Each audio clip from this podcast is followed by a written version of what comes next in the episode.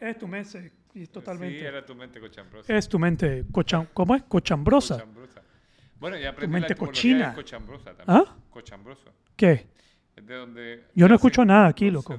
I don't, I don't hear Un, dos, anything. tres. Ahora sí te escucho. Ah, viste, papá. Estaba Ay, que lejos. tenés que hablar ahí, pero yo no me escucho. Sí, pero sí, te, sí está sonando.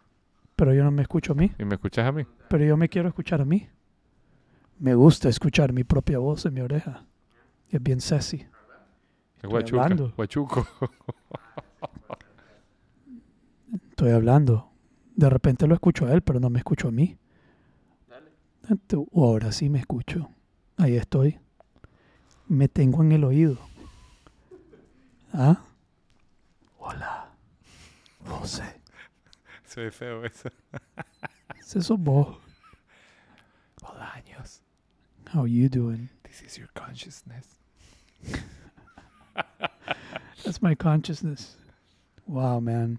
All right, so I can hear you. You can hear me. Yes, This is working. So I guess it works. it works. Are they recording? I think so. Are you recording? Y vamos a hacer esto en inglés ahora. Nelson Mandela. Goodbye, Joe. Adiós, Giovanna. Joana, nos vemos. Oh, oh. Oh. Se le murió el canario. Sí. Se le murió el canario a Cristian. Ah. ¿Cree que te manda con, con el canario expuesto aquí? ¿Qué, qué, qué es ese canario, Cristian? Ay, Está Jesus. corriendo. Bueno, ¿Qué está pues, corriendo? dale Dale, pues. ¿qué? Dale, pues, Vos no me iniciemos. mandás. Te sugiero que comencemos. Ay, te sugiero. Qué, qué buen facilitador. pues para que no te pelees conmigo. Ok.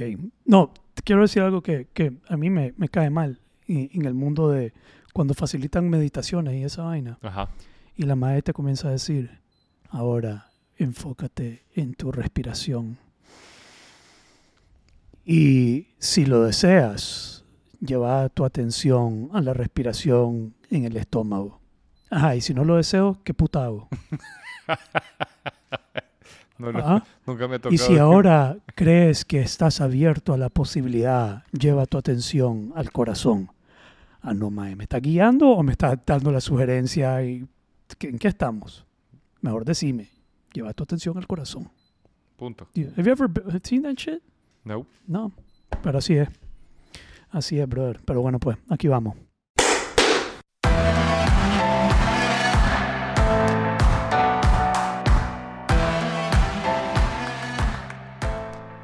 Estoy Ahora, Javier, si te nace las ganas de conversar, conversemos. Conversemos. Me nacen las ganas. ¿Ah, sí? A mí no. No jodas. ¿Y para qué viniste, pues? Porque es como un trabajo, loco, es como un labor. Es como Tengo labor, que cumplir. labor omnia vincit. Sí, no. ¿Cómo es eso? ¿Qué significa El eso? trabajo todo lo vence. El trabajo, oye, eso lo posible está en Auschwitz. Y está en Zamorano. En- no, no está en Auschwitz. Yo no lo he visto. Pero en Auschwitz está otra cosa. Puedes googlear qué está en la entrada, en el, en el portón de Auschwitz. En la entrada del portón de Auschwitz. Eh, tiene que ver, no sé si es eso mismo, porque si está eso ahí, es lo mismo. Sí, es parecido. Si está eso ahí y está eso en el Zamorano, Ok. el Zamorano better, better, better revise. El, tra- el trabajo te, li- te, te liberará o algo así. Mae, está muy cerca esa vaina. Está muy cerca. sí. El trabajo todo lo Por eso vence. sufrimos. Labor omnia vincit. La, labor omnia vinci. Vinci. El trabajo te libera. Work Eso es lo que está en, en Auschwitz. en Auschwitz, en el campo de concentración de Auschwitz, en, En la alemán, entrada. ¿Ah? En alemán. No sé. En Polonia, no, ¿Cómo se Auschwitz. Auschwitz no era en Polonia. Sí, pero eran los nazis los que lo tenían. Ah, no, yo estoy claro que era los nazis, era el, el campo de concentración más Polonia nefasto de todo. Sí. Pero decía, el, el trabajo te liberará. The work will set Wow. you free.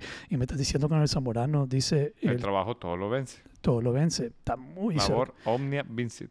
está muy cercano eso, loco. Sí. Está muy cercano y está muy, muy, pues tampoco se compara y no vamos a hacer eso porque después nos van a decir que somos como la Whoopi Goldberg o algo por el estilo, nos van a reclamar, pero Bueno, pues Bueno, pues vamos a hablar entonces. vamos, a- estamos hablando. Estamos hablando. Estamos hablando, vamos a ¿Cuál conversar. Sí, que, sí me nace, ¿Te me nace nace? conversar ¿Te contigo, nace? Javier. Después de tres semanas de no conversar. Es que me fue a surfearlo con las cuatro y media de la mañana. Y eso significa que venís como Agot- agotado. agotado. Vengo agotado. Yo me fui a subir al ventarrón ahora a las cuatro y media de la mañana. A ver. Fist pump. Pum. Ya vieron qué activos que somos. Sí, y regresé a las 10 de la mañana. Hice una práctica ya, un No trabajaste pues toda la mañana. Toda la mañana me la tomé off para Nice. hacer así. Y hoy es miércoles. Sí. ¿Ves? Para que vean. Ya has ido al ventarrón. Nunca.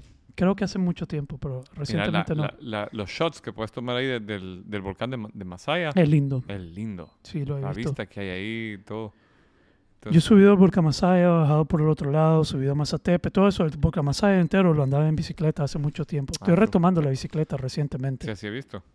Recientemente comencé a andar en bicicleta. Yo comencé a andar en bicicleta en el Zamorano. ¿Así? Comencé a andar en bicicleta, pues andaba en bicicleta, sabía pa' No, andar en pues sí, bicicleta. pero es que de saber andar en bicicleta son dos. Pero ya bicicleta montaña, con cambios, así como una práctica, a mí me introdujo la bicicleta Cristian Lesco, que hoy tuve, hoy tuve una conversación con él.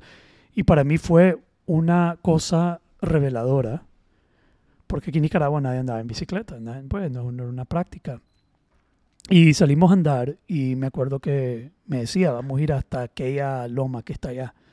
Y yo la miraba, la loma Lejísimo. lejísimo. Yo decía, este man está loco. No, no cabía en mi capacidad mental eh, que iba a llegar hasta esa loma. Hasta, y, y llegamos, y me acuerdo, tengo un diario que yo escribía, todo lo- pues yo escribo siempre en un diario, siempre he contado aquí que siempre he escrito. Y ahí tengo el- el- la fecha y el- la experiencia de haber hecho eso. Después me vine a Nicaragua, comencé a andar en bicicleta en el, en el Laurel, donde yo trabajaba y vivía. Yo incluso... Vivías en el Laurel. Yo vivía en el Laurel, viví Wow. cinco años ahí. Ahí nació mi hija. Wow, En la montaña, en el cafetal. wow. Sí, muy, muy lindo, loco. Qué Ahí bonito haber sido vivir ahí. Lindísimo, loco. Lindísimo, lindísimo. Fue una de las mejores etapas de mi vida. Yo cuando pues, alquilaba salones ahí me iba bien tempranito para hacer ahí alguna Ya. practiquita o algo, estar Yo. temprano. Ahí viví. Y andaba en bicicleta Wow. de noche con lámpara en la cabeza. Qué bonito. Y hice un, yo hice una pista de bicicleta con mis manos a punta de machete. No le tenía miedo al machete, obviamente. ¿Ya habías aprendido Sí, zamorano? o había aprendido el zamorano a usar el machete. Bárbaro. Entonces yo hice una, entre los cafetales, hice una pista de bicicleta y ahí tuvimos uno de los campeonatos iniciales de, de ciclismo, Qué bonito. ahí en el Laurel. Yo una vez me fui con estos locos, pero no aguanté. O sea, se tiraron por una cuesta, así una bajada que tenía una curva, y yo si más me voy en un barranco. Entonces híjole, se nos fue el canario. ahí se murió el canario, ¿no? Pero por eso fue que dejé de andar en bicicleta. En una de esas horas de almuerzo de Laurel, una de las sesiones, dije, voy a dar una vuelta una hora rápida. En vez de almorzar, voy a andar en bici. Y salí impulsivamente a andar y me descachimbé. Y me reventé seis ligamentos en el hombro izquierdo. Se me Ouch. separó la clavícula del hombro. Ah, la puchica. Y eh, terminé en el hospital tres días, dos noches en el hospital. Eh, me tuvieron que revisar todo, sentí que se me habían quebrado la costilla. Fue terrible, loco. Entonces, eh, mi tío no se explicaba cómo pasé de estar trabajando en una sesión a estar desturcado en el Montarrascal eh, en medio del almuerzo. De haber generado un par de canas a tu tío. Ah, la puta, bro. No tenés ni idea, porque tuvo que ir a rescatarme él. Me tuvieron que montar en una, en una camilla. y le decía al cliente, sorry, miren, Sí. se cachimbó el consultor. sí, loco, literal, bro. literal. Que encabe que soy, loco. Soy un encabe, loco. No, sé, no, le he hablado a mi tío. Y sabes que yo tengo que ir a preguntarle, tío, puta, ¿qué estabas procesando por tu mente ese día? ¿Qué procesaste por tu mente ese día que yo tirado ahí, vos rescatándome el hospital y todo, y con el cliente, el grupo ahí? y Entonces, puedes recordar, aunque no lo digas ahora, el cliente quién era. no recuerdo quién era el cliente para nada. Sería interesante si tal vez alguien que esté escuchando estaba ahí ese día y si fuéramos nosotros. Pero me descachimbé la vida. Y te Y- vieron pasar después el cliente así, amba- íbamos en una camionetita, en una tina, en una camioneta, mierda. Me bajaron y me llevaron al hospital. El problema es que nosotros hacíamos cuerda alta y llamaron a mi esposa y le dijeron que yo me había caído. ¡Ala! La otra instructora le dijo, José se cayó y se quebró la espalda. No, fregué. Y mi esposa, socazón para lo banda. primero fue, se cayó del palo Sí. y se quebró la espalda. Ya, Y ahora ya no me sirve para ni mierda. Ah, sí.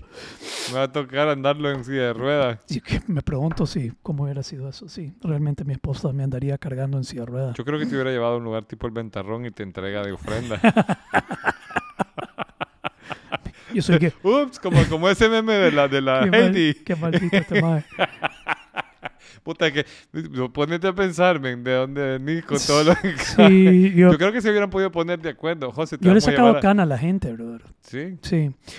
Entonces, Digamos que sos una, un- una buena prueba de amor en este mundo. sí, Pues sí. yo te conté el día que, espérate, la, la cosa es que dejé de andar en bicicleta porque pasé mucho tiempo sin surfear. Ajá. Entonces tuve que decidir, quiero estar haciendo estas actividades que me van a mantener fuera del agua. Y en ese entonces era tan impulsivo que si miraba una bajada o miraba una loma o miraba algo, me lanzaba de manera intrépida. Pues toda verga, no me controlaba y me, me lesionaba y no, no me cuidaba. No podía controlarme. Hoy me siento más maduro y ando con más cautela, ando más despacio, ando más al suave. En ese entonces era, si no, if you're not gonna do it, eh, Considera de go, go high o como go, Go big hard o or go home. Go hard, go big, go home. Yeah, go hard or go home. Entonces decidí dejar la bici, dejé la bici y hasta ahorita, este año, al inicio comencé a retomar andar en bici, ¿no? Como que me prestaron una y reencontré la pasión por la bici y ahorita he estado andando. Y O bonito. Cristian se ha ido hasta Ecuador o Colombia, no sé dónde se Sí, fue aquel. o sea, Ecuador, se fue hasta Ecuador ¿cómo desde le- Costa Rica. ¿Cómo le dan las piernas? ah? O sea, Ve que ya está el cuerpo una vez que ya está acostumbrado, ya pues ya está a ese nivel, está a ese nivel. Em, mm, pues y, sí. y te descansas bien, consumís bien, entrenas bien, pues no, no asumo que no es de un día al otro. Se fue a Guatemala, Nicaragua, Guatemala, Honduras, El Salvador, cruzó todo eso. Se fue de Costa Rica hasta Ecuador. Si una vez llegaron a El Salvador, Zacatón, Cristian y no me acuerdo quién más. Pasaron por aquí. Pasaron por aquí. Creo que sí. fue, no, habrá sido Zacatón, Cristian y Peca de Ecuador. Exacto. Sí, iban en bicicleta. Iban en pa- Se bicicleta quedaron y aquí unos los días. atendimos nosotros. Aquí los atendió en esa misma gira. Se- nos fuimos al Ometepe, nos fuimos a surfear. eh, Sí, me acuerdo que Yo una vez aquí hice alguna... un- nunca había entrenado y salí con... Vivía en ese tiempo en el Raizón y el dueño del Raizón... Vos del- vivías en la Raizón. en, el, en el hotelito. Había un- tienen unos Ah, apartamentos. Sí, sí, sí, sí, lo conozco. Entonces ahí el, el esposo de la dueña, de doña Marielita, era un tico, no me acuerdo ahorita cómo se llama. Y tenía esta onda en la bici. Nos fuimos por dentro a salir hasta lo que ahora es, eh, eh, es Cinza. Y de ahí por toda carretera más allá hasta arriba. Ya pasé un día en coma después de eso, pues por- Entonces nunca pegó, nunca te apasionó. no me apasionó. Sí. Pero es lindo, o sea, entiendo lo bonito de andar en el, pues en la, la naturaleza y, y- no solo naturaleza, la- en, la, en, las, en los pueblos, en las... Sí. eh, ¿Conoces? A mí una de las cosas que más me, me, me conmueve o me, me, me llama la atención son los olores. ujú, Vos vas pedaleando y vas oliendo diferentes olores. humo, charco, eh, flores, polvo. va- sí, vos te das cuenta que lo que no, no solo vas atravesando un paisaje, eh, un recorrido físico, visual, sino que también un recorrido también au- auditivo, vas escuchando, sí, te- como que te- para mí es bien bonito todo eso. Pero decidí dejarlo para no pasar tiempo fuera del agua eh, y enfocarme solo en surfear y me enfoqué solo en surfear. Pero sí, fue Cristian el que me introdujo eh, el ciclismo en el Zamorano. eh, ya, Dejó interesante. Cosas buenas el zamorano. Saqué varias cosas buenas. Solo cosas buenas saqué del Zamorano. Está bien. Me sacaron a mí, eso también era una cosa buena. Una cosa. Esto- Me, me, me están proponiendo, no sé si esto es una realidad, vamos a ver. Tal vez no, tal vez sí. Pero me propusieron o me- me- me hablaron de la posibilidad de, de hablar en el- la graduación de la secundaria donde yo me gradué. wow. Ya. Que para mí sería como, Sí. creo que sería mejor que Indicatorio. reivindicatorio, sería totalmente, sería cerrar un ciclo eh, de mi vida entera, sería muy interesante. Creo que lloraría al, al hacerlo, porque fue tan traumante para mí eh, secundaria. Pues sabes que yo fui el último, el peor alumno de mi clase, siempre, todos los años. Me lo imagino. Sí. Entonces yo iniciaría mi charla diciendo, en 1999 casi no me graduó de este colegio. ¿Y qué? te, te, te llamaron para invitarte? Pues, me expresaron el interés o la posibilidad. Creo que entendí bien. Tal vez yo me hice la idea en mi cabeza. y vos querés hacerlo. Pero si lo lanzas al universo, tal vez sucede. Tal vez y sucede. sería interesante eh, bonito cerrar sería. esos ciclos. Sí. Pero, pero mucho, mucho pasando. Tres semanas que no nos hemos visto. Tuve cumpleaños. Cumplí 40, 25. 25 años más no sé Memento cuánto. mori. 16. ¿Y ta- has tachado la, la, la Sí, he tachado el memento 52 mori. semanas desde la... 41, ya pasé la mitad de los 80 años en el calendario de Memento Mori. Wow. Los que no saben, es un calendario que eh, tiene 80 años en cuadritos, cada cuadrito es una semana, Lo vas tachando. y lo vas tachando, y vas tachando, y vas viendo cuánto te queda para cumplir 80 años. Que en teoría es como la expectativa de vida de las personas, 80 años. Entonces ya pasé la mitad, hermano. Ya estoy en la segunda Ya mitad. de bajada. Pues no sé si voy de bajada, pero voy a la segunda mitad. A mí Yo me espero siempre ir de subida. Cuando cumplí 40 años me hicieron un video de sorpresa. Mi esposa le pidió a varias personas que me graba, que grabaran algo. Y me escribió un amigo de España. Brother, mira, después de los 40, uno va de bajada, me dice. No. Sí me he quejado de, de aquí, de la, de, la, de la vida adicional que nos han agregado la tecnología y los doctores y todo, que hace 120 años la expectativa de vida era 45 años. Sí, Ahora- estaría llegando. Ya, puta, Estaría ya un requete, estaría maitrón. Celebrando estaría, como puta, le hice huevo, mae. Sí, aguanté. Pero no, ahora tengo que averiguar qué hago con mis otros 40 años. 40 años de vida. Escribí tus memorias. Entonces tuve cumpleaños eh, y, y también relancé, y, y antes de, de- pues relancé este proyecto de Guerreros Nobles y, y, y tal vez podemos hablar un poco de eso, si te interesa, pero primero quiero preguntarte a vos si vos, si es algo que vos querías traer a la mesa el día de hoy o por dónde caminamos. Yo creo que, que tu proyecto puede sonar con esto que yo te había propuesto que trayéramos a la mesa desde febrero. Desde Pero se nos corrió en la semana. Mira, me, reclam- me lo dijo como un tono de reclamo este mae, que, que ¿Vos eso que te propuse de- no? desde febrero, Dice que no, Cristian. eso que te propuse desde En, fe- febrero. en febrero Te propuse en febrero, El, te proyecto hacía sentido en febrero. Estamos en marzo llegando al equinoccio, que también sería interesante que habláramos del simbolismo. el simbolismo del equinoccio, quiero hablar de este mae. Tiene un simbolismo bien interesante. Ya lo vamos a ver, En algún momento. ¿ok? En, ¿No te en interesa abril, saber- en ¿No te interesa saber el simbolismo del equinoccio? ¿qué es el equinoccio? ¿Es el, día más largo? No, es el solsticio. ¿Ok? ¿Qué? Hay dos La noche más larga. hay- eso es lo mismo que el solsticio. ¿Ok? Hay dos equinoccios y dos solsticios en el año. ¿Ok? El de primavera y el de otoño son los equinoccios y el de verano y el de invierno son los ¿Qué solsticios. es el día más corto entonces? Más corto y más largo. El día más largo, sí, o el sea, el día de más luz es el 21 de, junio ¿Ok? y el día de menos luz es el 21 de diciembre. ¿Ok? Para los que, bueno, no me 21 de diciembre. 21 de diciembre. O sea, la noche, el sol se desplaza en el horizonte cada día y el 21 deja de moverse. Por eso es que los mitos del resucitó al tercer día es porque el sol se estanca tres días en un mismo punto. Mm, Es un mito solar, Wow. de simbolismo solar. En el equinoccio, las fuerzas de la luz y la oscuridad se equilibran. O sea, el día tiene, entre comillas, exactamente la misma duración, día y noche. Misma cantidad de luz, misma cantidad de oscuridad. ¿Dónde? El 21 de marzo y el 21 de septiembre. Ok. Aprox, o sea... Entonces el varios- 21 de marzo es el Equinoccio equinoccio. de primavera. ¿Y qué es el equinoccio? Eh, eh, Es cuando empieza, entre comillas, el día que termina el invierno y empieza la primavera. Y es el día que se equilibra la luz del sol por la posición de la Tierra. y asumo que tiene que ver algo con renacer, con sí, un- con el renacimiento. Es el día que Perséfone salía del infierno, es el día que la, la- di- digamos, despierta otra vez la naturaleza simbólicamente. Y es Semana Santa también. También pega con Semana Santa. Pega con Semana Santa. Sí, y todo este tema de la, de la pasión de Cristo.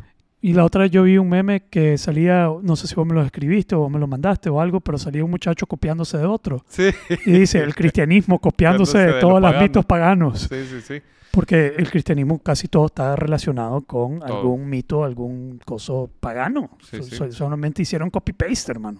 Sí, lo- lo- y, y no es la primera vez que pasa. Navidad, Semana Santa, fue un copy-paste de otra cosa que se estaba que se hacía celebrando, antes, sí. Yo te había propuesto que habláramos del amor, del amor platónico. del amor. En Lo general, habíamos- Platón lo había, lo es el que más, para mí el más bonito, como lo he descrito.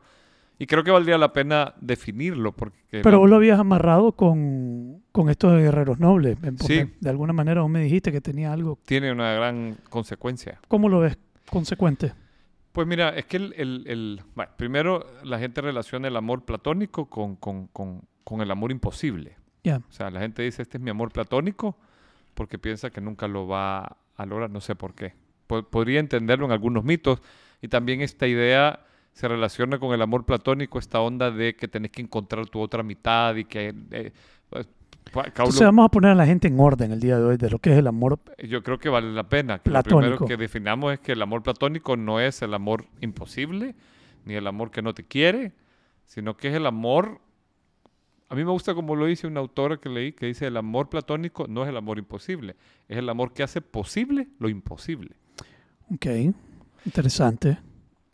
Entonces, a mí me gusta cómo lo describe Platón, es un resumen bien, ah, porque podríamos pasar horas hablando de esto, pero cuando Platón habla, él, eh, en el, el diálogo del banquete es el que más, donde él más menciona el, el tema del amor.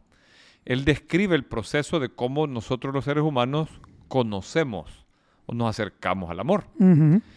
Y lo describe como un mito que, eh, eh, para resumirlo, eh, vos sabés que los dioses griegos se, se vuelven bien humanos en algún momento y entonces el día que nace Venus, la diosa de la belleza, eh, hay un... Pues sabes lo que se me vino a la mente ahorita, que cuando los dioses griegos se hacen humanos, Ajá, la razón por la cual usualmente se hacen humanos los dioses griegos, pues sí, porque tienen ganitas. huachuca. pues sí, Ajá. sí. Usualmente se hacen humanos para, Para- acostarse sí. con alguien. Sí, sí, sí. Por, por, Y eso tiene, tiene un símbolo bien interesante. O Entonces sea, tenemos que ser carnales para poder reproducir, para poder inter, para, para coger. claro, pues no sí. se me ocurrió otra palabra, perdón. Estaba tratando de conseguir una palabra, Acomodarla. acomodarla, algo más elaborado, eh, co- Eh, coger, pero coger. coger, pues sí. Entonces los, dioses cuando quieren coger se hacen se hacen humanos. humanos. Y es que es bien fácil. ¿Vos te imaginas que te puedes transformar en quien vos querás? O sea, a veces... Con los dotes que vos querás con Pues las sí, vos características. imaginate... Vos imaginate... Y e- es- esto no solo le pasa a los griegos. Por ejemplo, cuando nació el rey Arturo, em, él fue, fue el, había un rey que ta- tenía ganas del... O sea, quería acostarse con la reina, la esposa del otro rey. Ajá. Entonces le pide a Merlín que lo disfrace del otro rey. Y eso lo hace todo el tiempo Zeus. Zeus llega a tu casa disfrazado de vos y tu esposa dice, bueno, que, que, que, que va, que va junto. Espérate, ¿con quién se va a acostar Zeus? con tu esposa. No, lo mato. Pues sí. O sea, es que él... y- No y- sabe y- con quién se está metiendo. y pues sí, no, pero también puede ser que llegue y se quiera acostar con vos y se disfrace de tu esposa. Zeus, eso sí lo puedo creer.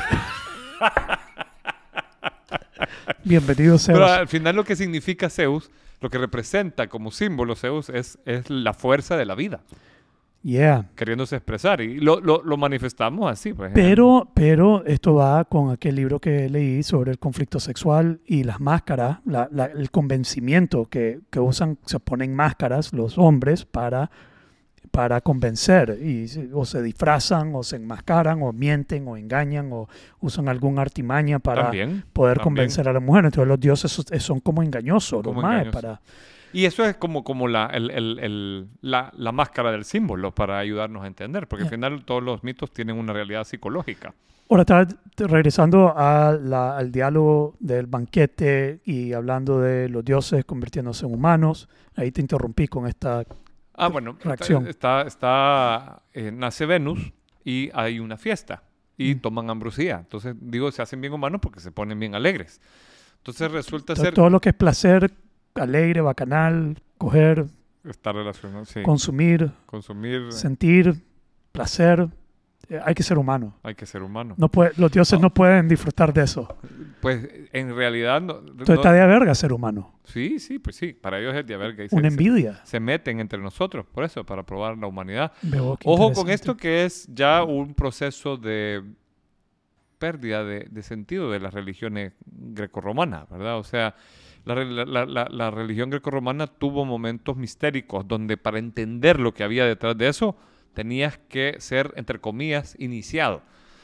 Pero volviendo al, al mito, entonces está el dios de la abundancia, se emborracha y dice, me voy a echar un sueñito, y se aleja un poquito de la pachanga, Y la diosa de la pobreza que andaba por ahí dice, este es el momento, brother. Y Para los- engañarlo. lo seduce Ella a él. a ella, a él.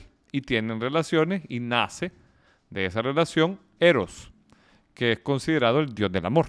Aunque en realidad lo, lo describen en, el mito, en este diálogo como un genio, no como un dios, que es Que es el de las alitas. las alitas. Lo hemos hablado de esto. sí, que te disparan un fle- una flechita y quedas enamorado. Puede también dispararte la flecha equivocada y, y te, te generas rechazo. Que le pasó a Apolo, por ejemplo, una vez para vengarse de Apolo, le, disfrazó, le disparó a Apolo para que se enamorara de, de una ninfa y le disparó a la ninfa el, des- el- el desen- desamor de Apolo. Y esa ninfa se term- terminó eh, convirtiendo en el laurel. Mm. Pero volviendo al tema, entonces nace Eros, y Eros es hijo de la pobreza y de la abundancia. Eros es Cupido. Cupido. ¿Es Lo- Cupido? la tra- lo que se, tran- se transforma después en Cupido. Ok. Entonces, el amor es hijo de la pobreza y la abundancia. El amor es hijo de la pobreza y la abundancia. Estoy tratando de procesar esto en mi mente. Ajá, adelante. Entonces, la forma de aterrizarlo, para llevarlo a un contexto más práctico, es que amas, o sea, es como lo explican, es que lo que amas es algo que no tenés. Es Mm. algo que vas a salir a buscar. Ya. Y esa es la parte de la pobreza. O sea, a Eros siempre lo, lo muestran semidesnudo, con sus alitas y su arco. Y en un pañalito. Y en un pañalito. Y es capaz de darlo todo para conseguir el objeto de su amor. Eros. Eros, o sea, Él anda buscando amor. él a- no, o sea, es... O él solo anda es- enredando a la gente. anda enredando a la gente, él no busca amor. Pero Y hay gente que va va donde él y le dice, oye, loco, ayúdame. Échame una mano aquí, échame una flechita. ha de haber tenido su Flechámelo. Echarle una flechita que Flechame que- aquel. y quedamos, fle- nos ponemos de acuerdo. pam, pam. Te pago por debajo.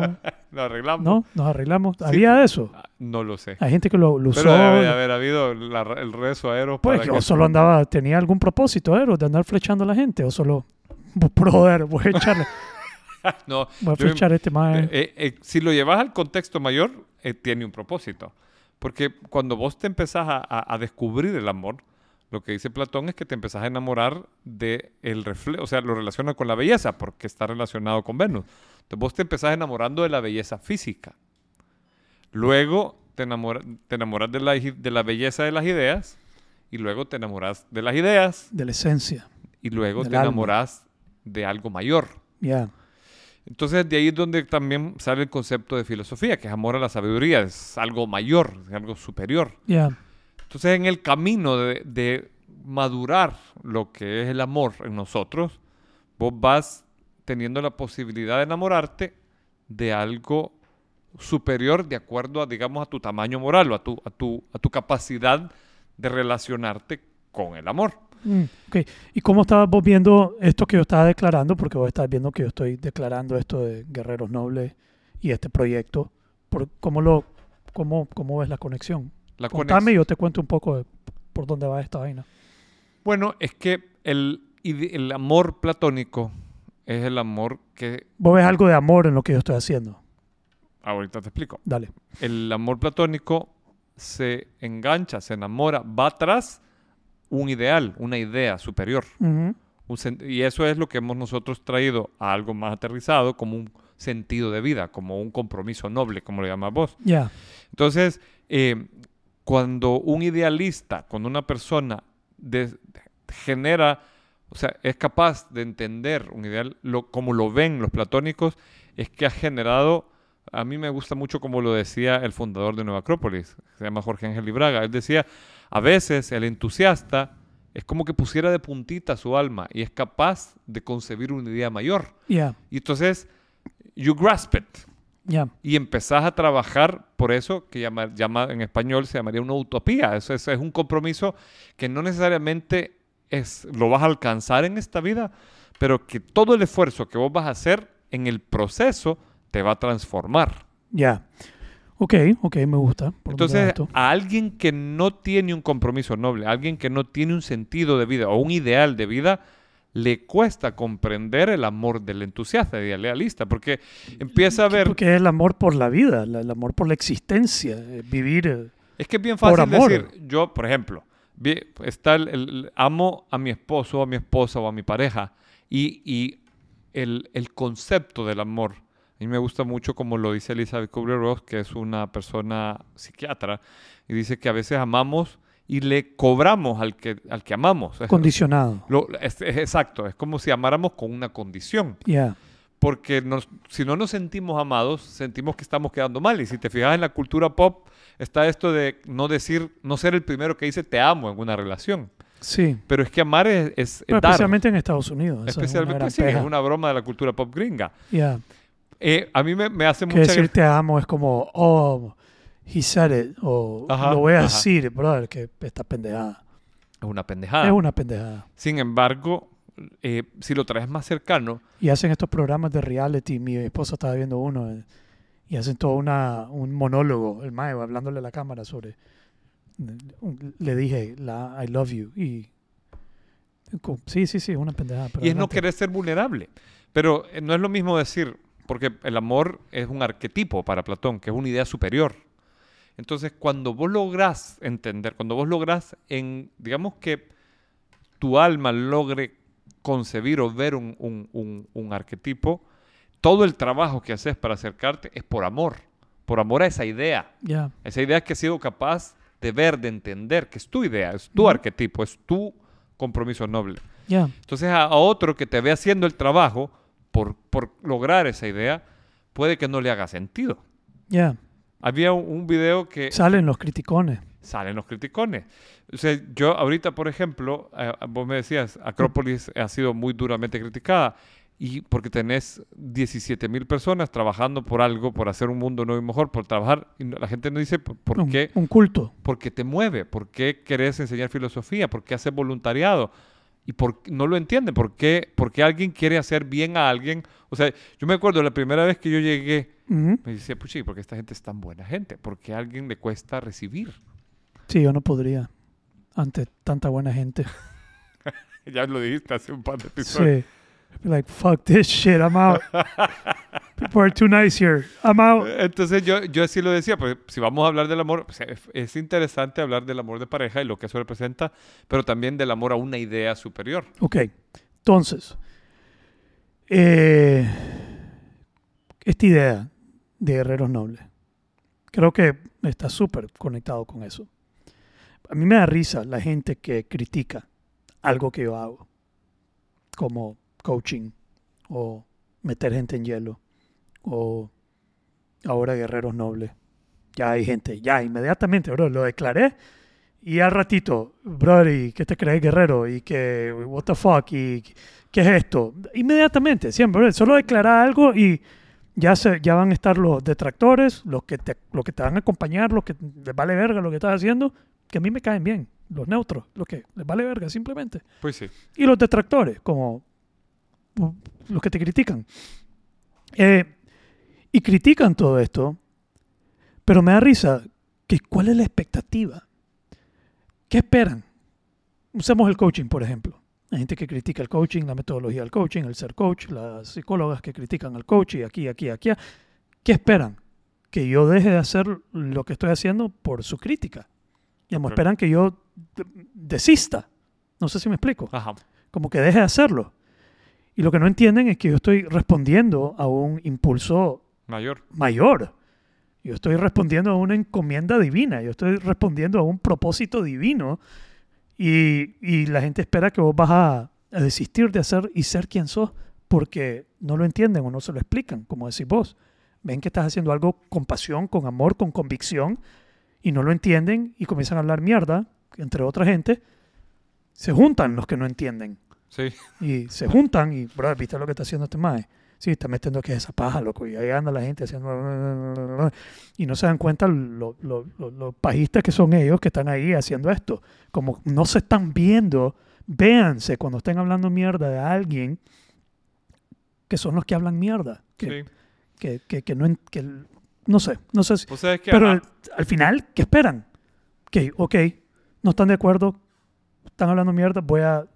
¿Saben qué? Voy a dejar de, hacer- voy a dejar de ser... co- No sé qué puta voy a hacer con mi vida si le hago caso. pues si le hiciera caso, no sabría qué puta hacer con mi vida. ¿Qué hago? sí, pues sí. ¿Me, me voy a trabajar a un banco? O, o No, no, no. Va a ser catedrático universitario. ¿Ah? Catedrático universitario. Pues, it's not bad. En no el Zamorano. Tampoco how, to mal. be, how to be a Pues llegar a tor- torturar a estudiantes ahí y, y- no, no sería, no sería mala idea, no, no está mal. A lo que voy es eso, que alguien me dijo, brother, al- alguien me estaba criticando lo de, lo de Guerreros Nobles y mi respuesta al final fue, bueno, vos sabés que si yo, si yo te hiciera caso, comería mierda.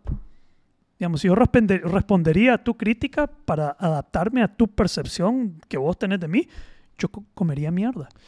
Sí, a mí me asombra la gente que critica. Yo he tenido gente que llega al grado de inscribirse al curso de filosofía, llegarse a sentar... Para llegar a criticar, No, para volarme verga en el curso. que de verga. Se sientan a, a, a, a- Ay, voy a tener... llegar yo, voy a inscribir a tu curso. A, un- a un- hacer el anticurso, a debatir, a decir el, el anticurso. el anticurso.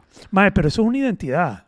Sí. Esta persona que se mete para hacer el anticurso es como clase paja, hermano. Y, existen. y no sé si le estoy dando ideas. a- a- imagínate que alguien se llega a zampar inquebrantable y decir, pero no, ¿y no, pero sí lo han, lo hacen. hecho? Sí, hay gente que, se, que llega ahí como para retarte, desafiarte o, o contradecirte o, val- o, o valor, no sé, valorarte de alguna manera. El anticurso. Sí, es el anticurso. Ya. O sea, yo he tenido gente que estudia uni- eh, en universidad de filosofía. No voy a decir el nombre para no machucar a la universidad. Decía el nombre, hombre. Machuquemos. Machucamos. No, hombre, de verdad. ya me Ya se me quitó la ya gana. estaba agarrando paja yo. Puta. Pero, pero llega y se sientan y empiezan a hacer este, este debate. Ajá. esta onda de eso, pero ¿usted qué opina? ¿Pero qué? ¿Y sabes lo curioso del, del modelo? Han llegado tres. Uno ni siqui- no, no me da la cara, no me debate, sino que él llega a la conferencia, escri- y me escucha y luego va a sus redes y con una gran cobardía escribe. El más dijo ya de pura paja, del más materialismo, no sé qué. Porque esa, yo estaba, Wow. yo estaba a Twitter. En, en Twitter y en Facebook. Yo estaba tratando, y, y lo, lo chistoso es que hay alumnos de, de- que, me- que toman cursos de filosofía Which, conmigo. which are not real places, by the way. Pues sí. Yeah. Y, y- me dicen, mira lo que están diciendo. Porque una vez, por ejemplo, di, eh, usando herramientas de la filosofía, le- les di, di una conferencia abierta que se llamaba Planifica- Planificación Estratégica para la Vida. Y usaba ideas de Aristóteles, de Buda, de los estoicos. Entonces, el maje, hay una persona que llegó y buenísimo. Me dijo, me encantó tu conferencia, me dice, "eh, me gustaría invitarte a un grupo de debate que tenemos con un... Me gustaría invitarte a pelear. Sí, pues sería interesante. Nos ponemos los guantes y ya está. Que gane Ah. el mejor. Pero va a sus redes y escribe. Dije, me- Negativo, con, criticando. ni siquiera negativo. O sea, es que una cosa es que alguien diga, fui a la conferencia de Javier de Nueva Acrópolis y me pareció que no abordó los temas. Ese más es un estúpido, dijo lo que no era, y no sé qué, no sé qué.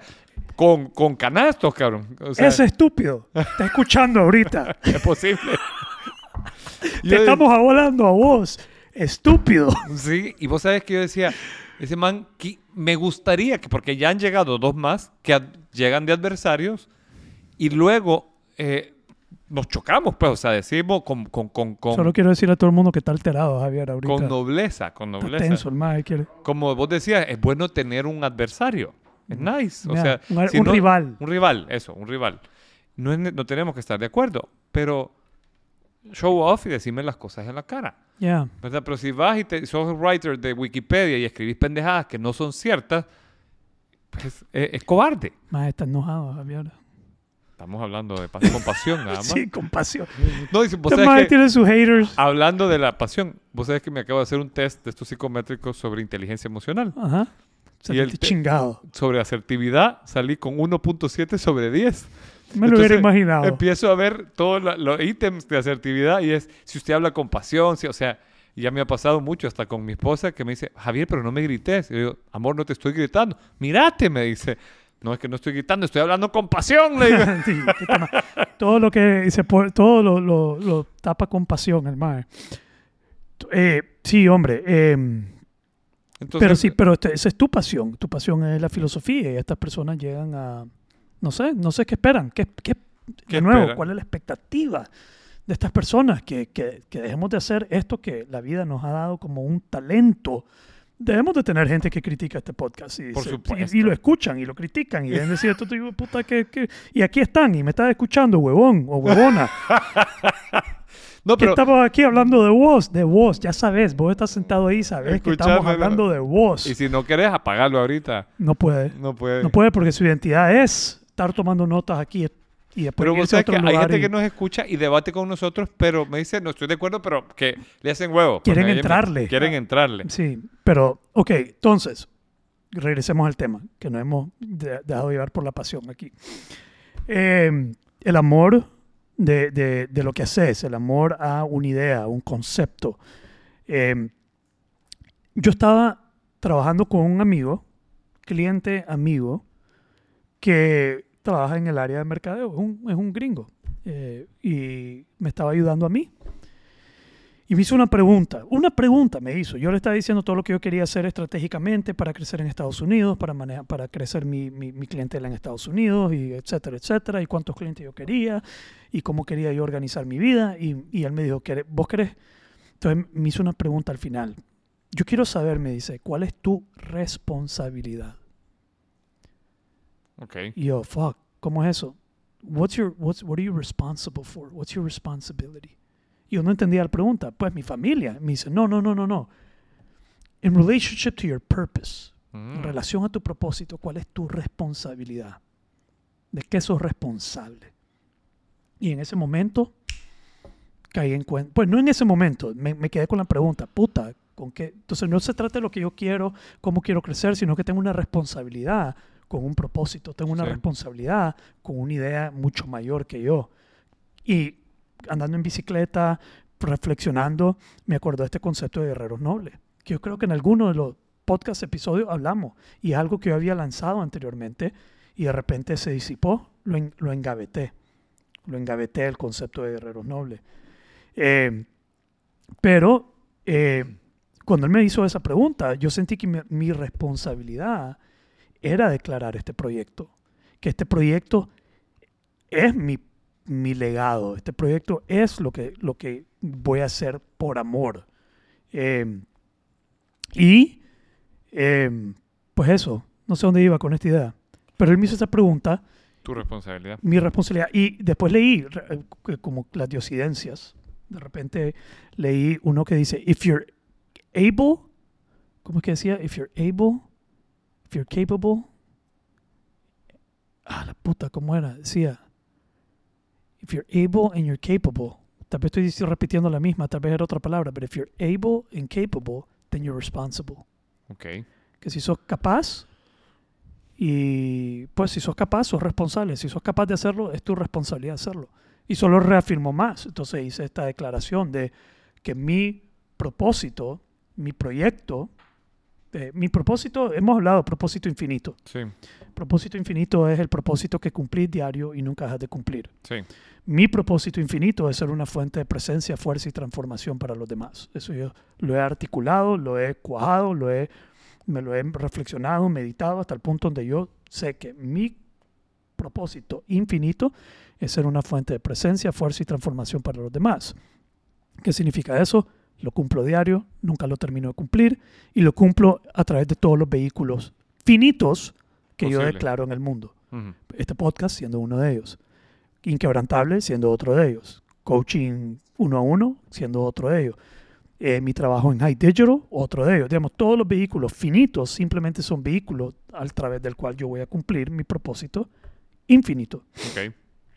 Entonces este proyecto de Guerreros Nobles es otro proyecto. Mi propósito aquí, mi intención con esto es crear una comunidad, crecer y apoyar una comunidad de guerreros nobles en el mundo. Yo quiero crear y apoyar y crecer una comunidad de guerreros nobles en el mundo. ¿Qué es un guerrero noble? Una persona que está comprometida con algo más allá de sí mismo, something greater than yourself, entonces algo mucho más grande que vos. Y estás dispuesto a hacer el trabajo personal, the work, el trabajo en tu desarrollo personal para poder cumplir con este compromiso, Ok. con este compromiso noble. El compromiso noble, y, y- quiero solo estructurar esto, uno tiene que conectarse con su propósito infinito. Yo me conecto con el propósito de ser una fuente de presencia, fuerza y transformación para los demás. Siento que ese es mi propósito, lo reflexiono, lo medito, lo logro en un retiro, lo logro escribiendo, lo logro en bicicleta. Conecto con que ese es mi propósito infinito. Declarar el compromiso noble es declarar que voy a reorganizar mi vida entera alrededor de este propósito. De acuerdo. Que no es lo mismo conectarte con tu propósito y luego seguir tu vida. Digamos, otra vez alguien me dijo, mi propósito es ayudar a personas a salir de la depresión a través de X, Y, Z. Pero su trabajo no es eso, No es- ni habla de eso, ni hace eso. Está desconectado completamente. De Entonces, ¿cómo me puedes decir que este es tu propósito, pero esto es lo que estás haciendo? sí. tu propósito y tu trabajo tienen que estar alineados, tienen que ser congruentes. El proyecto finito tiene que ser el vehículo para cumplir el proyecto, el propósito infinito. ¿Y cómo responderías? Porque me parece una pregunta súper interesante esa. ¿De qué sos responsable? ¿A qué conclusión llegaste? La, mi conclusión es responsable de crear esta comunidad. Mi conclusión es, ok, sigamos, porque mira lo que he descubierto en poco tiempo, después de declarar el proyecto, han sucedido, se- brother, todo cambia. Cuando vos declarás un propósito, cuando te conectás con algo así, lo declarás al mundo y lo comenzás a lanzar y comenzás a reorganizar las cosas alrededor de esto, eh, comenzás a tener realizaciones, insights, cosas que no miraba antes, Ajá. comenzás a Porque tus antenas se sintonizan diferentes. se sintonizan diferentes, se comienza a abrir.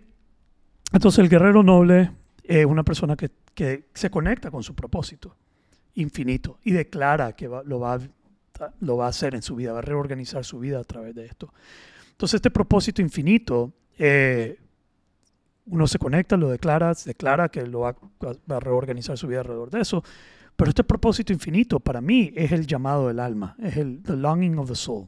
Ujú. It's the soul's longing. Entonces yo he descubierto, y me, porque apenas yo comencé a declarar este proyecto de Guerreros Nobles, me he metido a leer, retomé todos los libros que yo estaba leyendo, comencé a leer sobre el taoísmo de nuevo, comencé a leer sobre warriorship de nuevo, comencé a leer sobre eh, la comple- the completion of the soul. Y lo que me voy dando cuenta es que el alma tiene un llamado, el alma tiene un- una agenda, un propósito, que es completarse. A través de la vida, el alma tiene que crecer, tiene que evolucionar y tiene que... El punto de la vida es completar el alma. Ok, ¿Estás conmigo? sí. Y la única manera que vas a completar el alma es persiguiendo tu propósito infinito, es viviendo tu propósito infinito, que el de ser una fuente de presencia, fuerza y transformación para los demás. Entonces yo tenía miedo de hablar de estas cosas. Por eso te dije que iba a salir del closet en esta sesión. ¿Te acordás? Yo te dije, Sí. voy a salir del closet en este episodio. ¿Por Pero? ¿cuál es, ¿cuál es el miedo que te provoca hablar de eso? El miedo de quién soy yo, de hablar de completar el alma y de conectar a gente con el llamado de su alma y hablar desde mi alma y hablar de que el propósito de mi vida es encontrar la, la ¿cuál sería la palabra? Completeness, ¿cuál es la, la La completura. La completura Pero es que... de mi alma. A eso yo, yo- donde yo iba, porque si vos te... te- Y que a eso voy a ayudarle a mis clientes a hacer. Ahorita estoy ayudando a mis clientes a, a hacer otra cosa. ¿Puedo yo decir, no, yo trabajo con personas para que puedan llegar a la completura de su alma? Pero es que aquí a donde yo quiero llegar, porque me parece bien interesante la pregunta y para dónde vas con la respuesta. A ver. Si me la hubieran hecho a mí, yo la contestaría viviéndolo yo todos los días. O sea, siendo un ejemplo de lo que es, en tu caso, ser una fuente de presencia, inspiración, es cómo se muestra. Sí, pero hay algo mayor aquí. Porque eso, lo, eso te puede dejar solo siendo el ejemplo. Tengo que, yo siento que mi responsabilidad va más allá. Mi responsabilidad está en, en expandir eso. Tengo que ser el ejemplo. Comienza por mí. Tengo que yo responder al llamado de mi alma. Tengo que yo declarar mi compromiso noble. Tengo que yo conectarme con eso. Pero luego yo tengo que expandir esto a la comunidad. Yo tengo que invitar a otros a hacer eso. Yo tengo ¿De que acuerdo? O sea, vos vas a hacer el llamado. Pero eh, en mi experiencia, unos se acercan por curiosidad, unos se acercan, unos se quedan. Sí, Y lo que hace el pegamento de tus palabras es la coherencia con el mensaje. sí. Hay una especie de vibración diferente en, en lo que decís cuando vos estás doing, o sea, estás en, en, en, en la, en the struggle de vivirlo. Porque, re- o sea, suena bien fácil decir, ah, sí, no, ya declaré mi compromiso y hoy reordeno mi vida. Espérate, eso Pero puede- reordenar mi vida es yo ser el ejemplo primero. Es Yo estoy haciendo el De proceso. acuerdo. Yo estoy viviendo el proceso primero. Pero eso es en puta difícil. Ah, no, esto es para toda una vida. Claro. Eso no lo terminás. Entonces, Vas a- yo voy a ser el ejemplo de alguien que lo está tratando de hacer y nunca lo va a terminar de hacer. pues sí. Pero Que es lo como que, contradictorio. Lo que vale de eso es el trabajo en el día a día. Porque vos podés hacer los lives que vos quieras, vos podés hacer los coaching que vos quieras, todo eso es- son vehículos, pero el, el meollo para mí, o así como lo he visto yo, es tu trabajo personal que le da coherencia al mensaje que estás haciendo. No solo el personal. Todas esas cosas que yo hago, digamos, ahorita que fui a Dallas, que di una charla, mi única intención al momento de dar esa charla era hablar desde el alma. Es hablar con alma. Es hablar lo más apegado a este mensaje posible. Ok. Entonces, no, eso yo puedo estarlo haciendo, pero lo tengo que traer. Parte de mi responsabilidad es traerlo a mi trabajo, traerlo a estos vehículos, que, por ejemplo, el podcast que lancé en inglés, The Noble Warrior's Path, se tiene que hablar de esto. Entonces, al yo hacer eso, entonces mi intención es, trabajando conmigo, uno, yo tengo que ser coherente haciéndolo en todo lo que hago. Claro. No solo es un trabajo personal que yo hago en mi vida personal, en- en- detrás de paredes. Es algo que tiene que traerse a todo lo que yo hago. Sí, de acuerdo. Pero es que la- la- lo, lo que yo digo, porque por ejemplo, yo lo, lo- me lo he cuestionado mucho. Por ejemplo, mi trabajo para mí es, es hacer igual todo lo que hago para despertar conciencia en la gente y que la gente quiera trabajar para ser un mejor ser humano. Y si lo quieres meter en lenguaje platónico, salir de la caverna, o sea, verla, acercarse a, lo, a un concepto de verdad.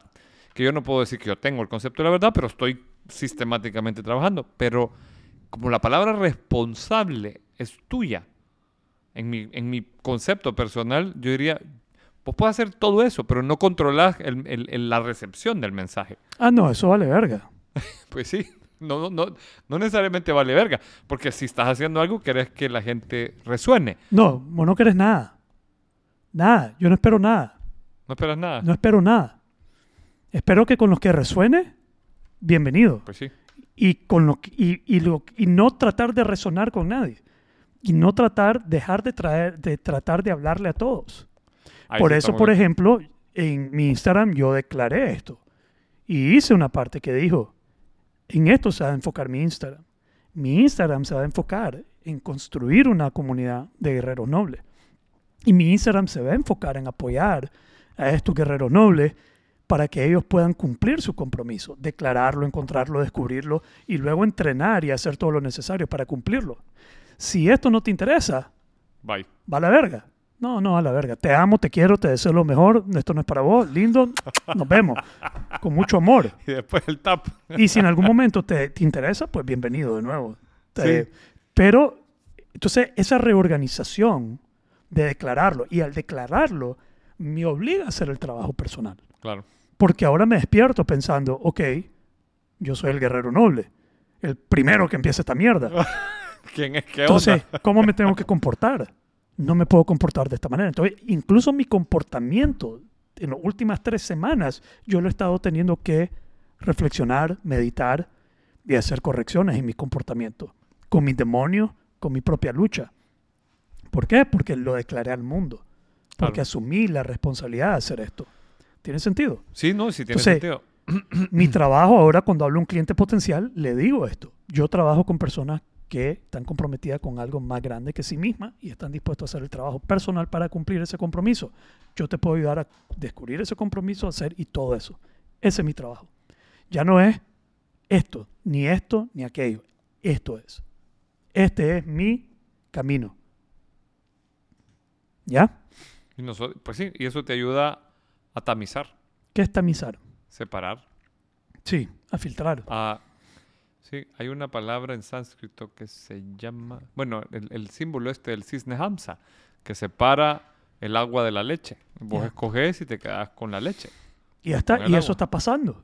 Y estoy formando grupos y estoy haciendo el trabajo y obviamente estoy haciendo el trabajo. Pero eso, acordate que mi mentor, la primera vez que yo dije que quería ser facilitador de la vida de los demás, ¿qué fue lo que me dijo? No sé, Primero aprender a facilitar tu propia vida. pues sí. Y eso ya es un principio en mi vida. Entonces, apenas yo declaro, yo quiero crear, construir esta comunidad de guerreros nobles, quiero apoyar, ser una fuente de presencia, fuerza y transformación para esta comunidad de guerreros nobles. Lo primero que yo hago es, ok, ¿qué tengo que estar haciendo yo diario? Tengo que estar meditando, tengo que estar orando, tengo que estar eh, leyendo, tengo que estar... Mis prácticas, es más, yo quiero llevar mi vida entera a solo ser meditación, oración, práctica, lectura, leer, escribir, reflexionar y luego conversar. Conversar con mis clientes o ir a hablar. Pero lo que le da el valor a la Cuando decís ir a conversación, hablar es, es el coaching. coaching, keynotes, escribir, ya cuando hago mi servicio, todo este trabajo que estoy haciendo personal es lo que le va a dar el poder a ese trabajo, a este trabajo, a esta conversación, a esa conversación, a esa interacción. Es el trabajo personal que vos estás diciendo. Claro. Entonces eso no lo, no lo descarto. Es más, por no declarar, por no declarar el concepto de guerreros nobles, yo me estaba descuidando. Yo me estaba envenenando. Yo me estaba... eh, ¿A qué te referís con envenenando? Comportamientos tóxicos, distracciones, perdiendo mi tiempo, estrés, ansiedad. Pero al declararlo, yo me libero. Y yo tengo que, tengo que, que cumplir, tengo una responsabilidad. Y esa responsabilidad, eso me, me obliga a trabajar en mí, comenzar por mí mismo. Sí. Entonces ha sido como una, me, me exige, me exige diario comportarme de una manera que, que, que refleja lo que estoy diciendo. ¿Me explico? Sí, sí, sí. Sin declararlo, no me exijo. De acuerdo. Entonces tuve que declararlo para, para encarrilar mi propia identidad con esto. Y es un proceso, no es que ya lo soy, Pues sí. es llegar a serlo. Y, y lo que me entusiasma de esto, que es como lo que decís vos, ahorita solo estoy viendo la superficie. ¿Dónde me va a llevar esto? Yo me comencé a meter en hielo hace cuatro años. Hoy me, me salió la, la memoria de hace cuatro años, mi primera sumergida completa en hielo. Cuando yo empecé con el hielo, solo era algo bonito que se miraba cool, quería verlo. Lo que el hielo me ha revelado a mí en los últimos cuatro años es impresionante. Lo que he descubierto y la profundidad a la que me ha llevado esta práctica de sumergirme en hielo ha sido impresionante. Y he metido a más de mil personas. Ahora, esa misma práctica de meterme en hielo lo estoy pensando en el, conversación, el, el de eh, Noble Warriors, el de Guerrero Noble. Lo ves como una parte. ¿Dónde me va a llevar este proyecto? ¿Dónde me va a llevar este concepto de guerreros nobles? Si yo lo persigo, lo medito, lo reflexiono, lo profundizo, ¿qué voy a descubrir? ¿Qué voy a, qué voy a aprender? ¿Y, y en quién me va a convertir si lo persigo por cuatro años, cinco años, seis años, diez años? Así es. Puede ser, Puede ser el resto de tu vida. puede ser el resto de mi vida, puede ser un legado. Entonces vamos a escribir el libro, el manual de entrenamiento del guerrero noble, eh, diferentes conceptos. En Y, Todo, to- ahorita todo va a ser en inglés, probablemente se va a buscar traducir, pero no va a ser el, el enfoque principal es inglés. ¿Por Ok. qué? Porque el inglés es más global, hermano. El inglés es más, más se expande más, es más expansivo Es el idioma que más se habla, me imagino yo. No sé si es el... y al menos como segundo idioma es el más... así, hermano. Entonces, ya, e- ese es. Y, y yo creo que esto es mi llamado de mi alma. Esto es vivir desde el the longing of my soul. Comenzar a vivir desde el, ¿cómo es el longing? ¿Qué es el Eso longing? sí nunca lo había oído. Longing es como anhelo. El anhelo. el anhelo de mi alma, vivir desde el anhelo de mi alma y no desde el deseo y el temor de mi ego. Entonces, eso, eso es este proceso para, para mí personalmente, es comenzar a vivir desde el anhelo de mi alma y dejar de vivir desde el deseo y temor de mi ego. Y por eso lo había engavetado, porque era too big for me. Eh, eh, sí, pues sí. Porque es un, un reto de, de una verdadera guerra interior. ¿Ya? Y es que las batallas del guerrero noble son internas. Son internas. ¿ya? No son batallas. Tus acciones externas son la mani- tu- tus acciones externas son la manifestación de tus batallas internas. Las habrás ganado o perdido. Entonces, la forma en que actúas en la vida es porque perdiste la batalla Oh, o porque ganaste la batalla. Sí, yo ¿Tiene creo sentido? que... eh, sí, sí. el- el- para mí, el, hace algunos años, con una reflexión parecida, le pedí a mi hermana, me dijo que quiere regalo de cumpleaños. Y le pedí un, un cuadro, que me pintara un cuadro, y le dije lo que yo estaba viviendo, como un símbolo. Porque muchas veces algo que parece para, al- para el mundo exterior un fracaso, para vos está siendo por dentro un triunfo porque estás adquiriendo una fortaleza interior distinta a la que hubieras tenido hace algunos años. O sea, vos te comparás con vos mismo y sabes que aunque for- en, en- en- en el mundo vos no estás teniendo un éxito en los patrones de juicio del mundo, vos dentro de vos, con tu propia batalla interior, estás teniendo un, un rotundo éxito. ¿Ya? Estás triunfando en una batalla interna. Aunque el mundo le parece que está siendo vencido. Sí. Es como los que se salen de algún atletas que se rinden y se salen y dedican su vida. O, ¿Te acordás aquel mae que hizo la película Honey, I Shrunk the Kids? Sí. Eh, Rick Moranis. Ajá. Creo que así se llama, Rick Moranis. Él se salió y se dedicó a su familia. Y uno puede decir falló en Hollywood o fracasó. O simplemente se retiró a una vida más tranquila, menos egoica, menos... Sí, menos egoica. Lo que él quería hacer. A veces retirarnos de una vida más, más egoica, no sé, tal vez me retiro de las redes y no, no sé qué va a pasar. Pero ese es mi... A mí me, me- me resuena esto que me estás diciendo con mi concepto favorito del éxito. Porque la gente relaciona éxito con conquista material. Y el concepto de éxito es que es la paz de mente que tenés cuando logra, cuando has hecho todo lo que so- de lo que sos capaz para lograr algo. ya. Es tu, tu guerra interior. O sea, tu, tu paz de mente adquirida con tu guerra interior. Y una, o, va- o lo vas a lograr o vas a morir en el intento. Pero a mí, aquí no se trata de lograr nada. Yo no estoy tratando de lograr nada. Solo estoy viendo, ok, solo lo voy a hacer. No voy a esperar sin expectativa de que va a ser tanta gente. tanto- no, solo lo voy a hacer. Y lo voy a hacer y ver qué pasa. Y voy a hacer mi mayor esfuerzo por hacerlo y ver qué pasa. Sin tratar de agarrar ni llegar a ningún objetivo particular.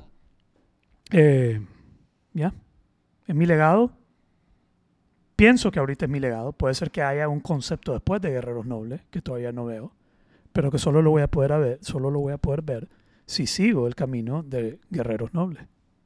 Si yo no sigo el camino de Guerreros Nobles, Pues el que tenés enfrente ahorita. el que tengo el así es. Pero si yo Sí. lo camino, así como inquebrantable se convirtió. Imagínate esto, la palabra inquebrantable. Estamos escribiendo un libro, le íbamos a poner otra cosa, pero yo la estaba guardando para un libro. Yo estaba guardando la palabra inquebrantable. Pero cuando surgió, Nassim Taleb con ¿con qué? Con antifrágil. antifrágil o algo así. Pero después nació Guerreros Nobles y me apego a esta palabra. Was like, Eh, eh, ok, pongámosla. Ya, me desapegué de ella. como, un, como un capítulo. Sí, ahora tenemos Guerreros Nobles, pero esto también es solo un proyecto finito. Guerreros Nobles no es mi propósito. Mi propósito es ser una fuente de presencia, fuerza y transformación.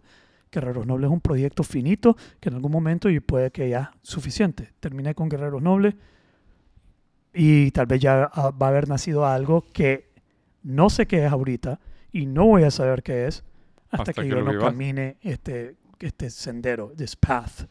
Así que con eso, los que me quieran acompañar en esta vaina me pueden acompañar. Los que no me quieren acompañar, pues Gracias. gracias. Gracias, no, la otra vez les dije gracias, gracias por no gracias por dejarme de seguir, por ser un detractor. Y hay gente que se salió de tus redes cuando Debe haber gente que se sale pero no, totalmente. no, no sos consciente. No sí. soy consciente, no te dice, y me, me vale madre. Eh, y a todos los detractores, criticones, que siempre hablamos de ellos aquí, siempre les damos algo de amor. Eh, Yo quería cerrar, pero no, no lo busqué. Hay un pensamiento que es parte de esta de una conferencia de, de, una, de Theodore Roosevelt. El, el- en el ruedo se llama. Eh, ¿lo, lo tenés a la mano? Puedes buscarlo. Es que ¿Qué googlea? Sí, no sabe. googlea, sí. ¿Qué, google- ¿Qué va a googlear? En eh, discurso en el ruedo. En el rodeo. Roosevelt. Roosevelt. Discurso, ¿qué tan largo Eh, es? es, es- es un speech que él dio y ese, ese, ese pedazo eh, se llama el dice el que vale ¿Y es ¿Por qué no lo googleas aquí? porque teníamos aquí tenía es más fácil Lo vas a leer el- vos, ¿no? ese Pero es una parte la que querés que lea. mándelo pues yo lo, lo he- lo he compartido porque lo es un pedacito de un discurso Este mae. Está confundido el chaval, hombre. ¿O dónde querés que te lo mande? sí, no, Eso no. es lo que quería decir, me recuerda como mi abuelo ahorita. aquí está pues Ahí Solo está. leo, ya lo ya, encontré ya, ya lo encontró. No es el hombre crítico el que importa, ni el que se fija en los tropiezos del hombre fuerte, ni en el que oca- en, en ocasiones el autor de los hechos podría haberlos hecho mejor. El mérito es del hombre que está en el ruedo, con el rostro cubierto de polvo, sudor y sangre, del que lucha valientemente, del que yerra, del que fracasa una y otra vez, porque no hay intento sin error al fallo, del que realmente se esfuerza por actuar, del que siente grandes entusiasmos, grandes devociones, del que se entrega a una causa digna, del que en el mejor de los casos acaba conociendo el triunfo inherente a un gran logro y del que en el peor de los casos, si fracasa, al menos habrá fracasado tras haberse atrevido a arriesgarse con todas sus fuerzas. Esa es mi responsabilidad. Theodore Roosevelt, 1910. Love it, love it. Está atinado. Sí, es un parrafote. Porque eh, es- lo, lo he visto citado a, a- a varios, de varios autores hacia sus detractores. Mira, te hago caso si vos estás haciendo algo también y me criticás porque lo haces mejor. Yeah. Pero si vos estás sentado ahí viendo tu Facebook y desde tu Facebook me volas verga, pues, sorry, brother. Sí, como les digo, si les hago caso, como mierda. Así que solo le voy a hacer caso a mi alma. Coman mierda ustedes.